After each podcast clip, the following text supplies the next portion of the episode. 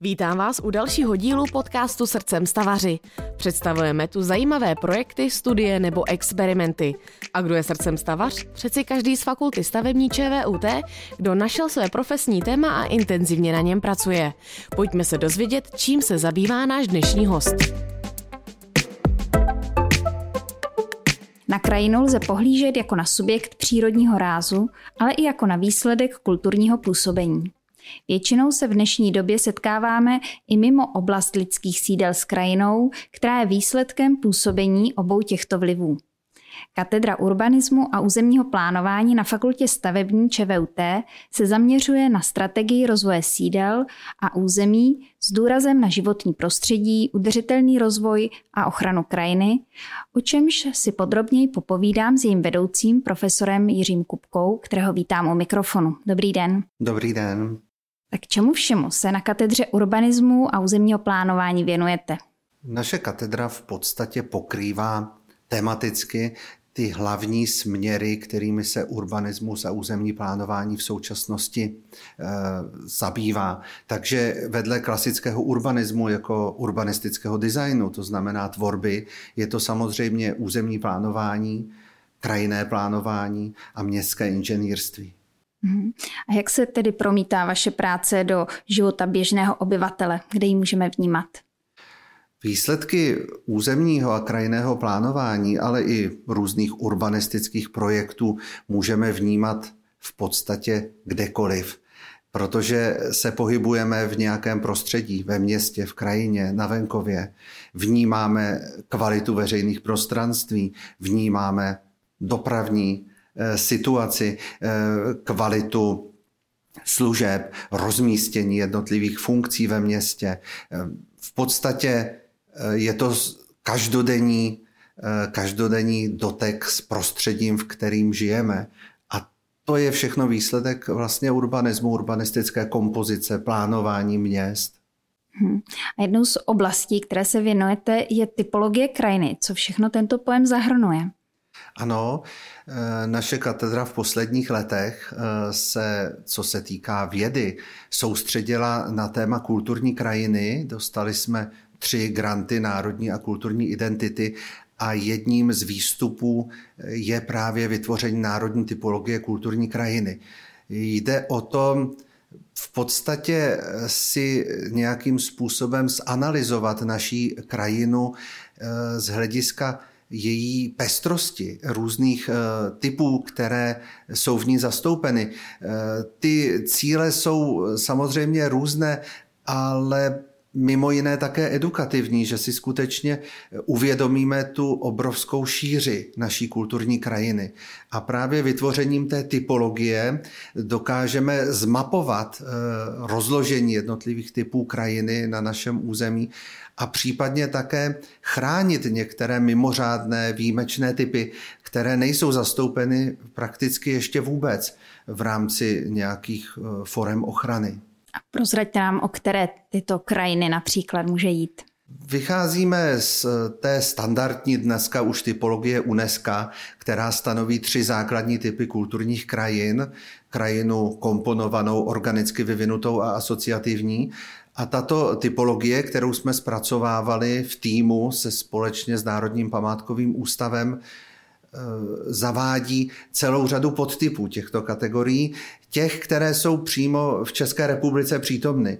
Ať to jsou krajiny spojené s tradičními způsoby hospodaření, krajiny vinařské, chmelařské, ať to jsou krajiny s typickými formami osídlení, s dochovanou strukturou plužiny, krajiny rybníků, ale jsou to samozřejmě i krajiny asociativní, spojené s významnými osobnostmi, událostmi, pověstmi, legendami, mytologií. Krajiny komponované, což je v současnosti velké téma, které se řeší v různých projektech na celé řadě jiných institucí. Takže ta pestrost je obrovská. A právě díky té typologii jsme schopni si uvědomit to bohatství naší krajiny.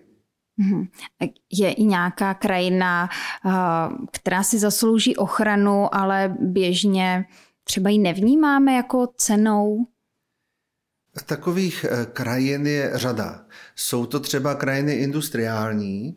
Sice v současnosti už to průmyslové dědictví je velkým tématem i na fakultě, ale i industriální krajina, která v sobě obsahuje celou řadu zajímavých stop, zasluhuje určitou péči. Ale prakticky žádnou ochranu nemají ani krajiny s dochovanou strukturou plužiny, které jsou úžasné, jsou hrozně zajímavé a řekl bych v rámci Evropy i výjimečné.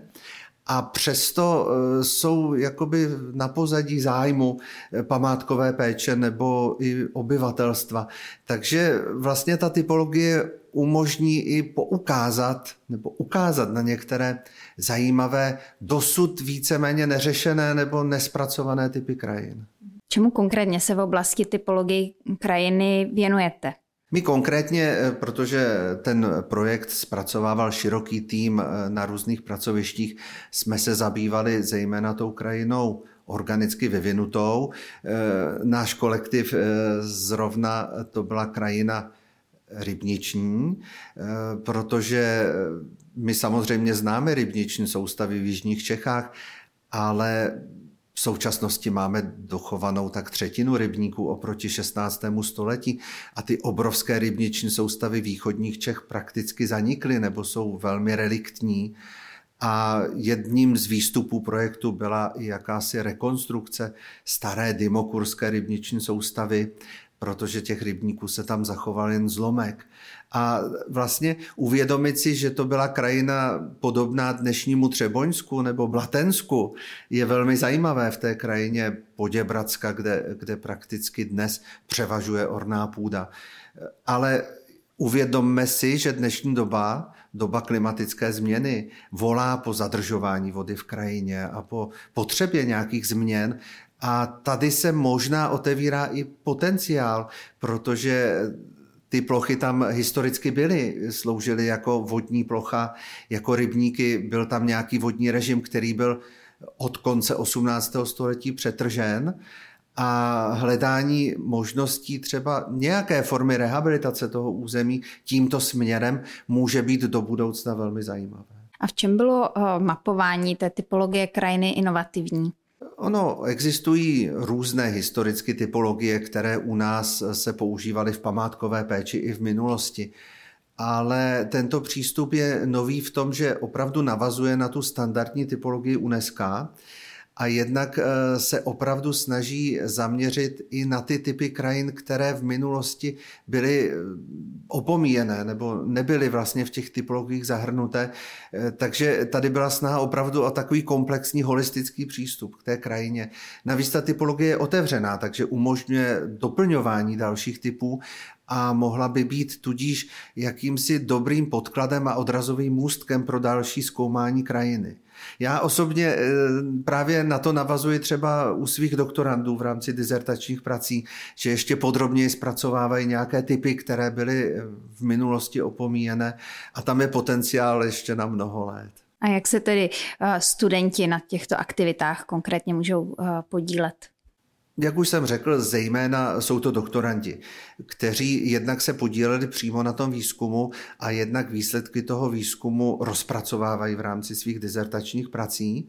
Ale samozřejmě ty výzkumy, které mají ten svůj edukativní potenciál, už operativně zařazujeme i do výuky. Takže i do řady předmětů pregraduálních jsou výsledky vlastně té typologie už zařazeny a myslím si, že že i v té pedagogické činnosti ty výsledky mají, myslím, velký přínos. Jakým směrem se budete v této oblasti ubírat dál? Máme podané další žádosti, čekáme na výsledky, jestli dostaneme další granty, tak bychom chtěli některé ty typy dále rozpracovávat a vytvořit i v návaznosti na další výstupy těch grantů nějaké celorepublikové mapy s dochovanými hodnotami, historickými krajinnými strukturami a tak dále. Takže máme velký plány, plány, které se opravdu mohou rozložit do mnoha let, ale bude záležet na tom, jak to všechno dopadne. Čekáme. Tak vám držím palce a moc děkuji za zajímavý rozhovor. Děkuji.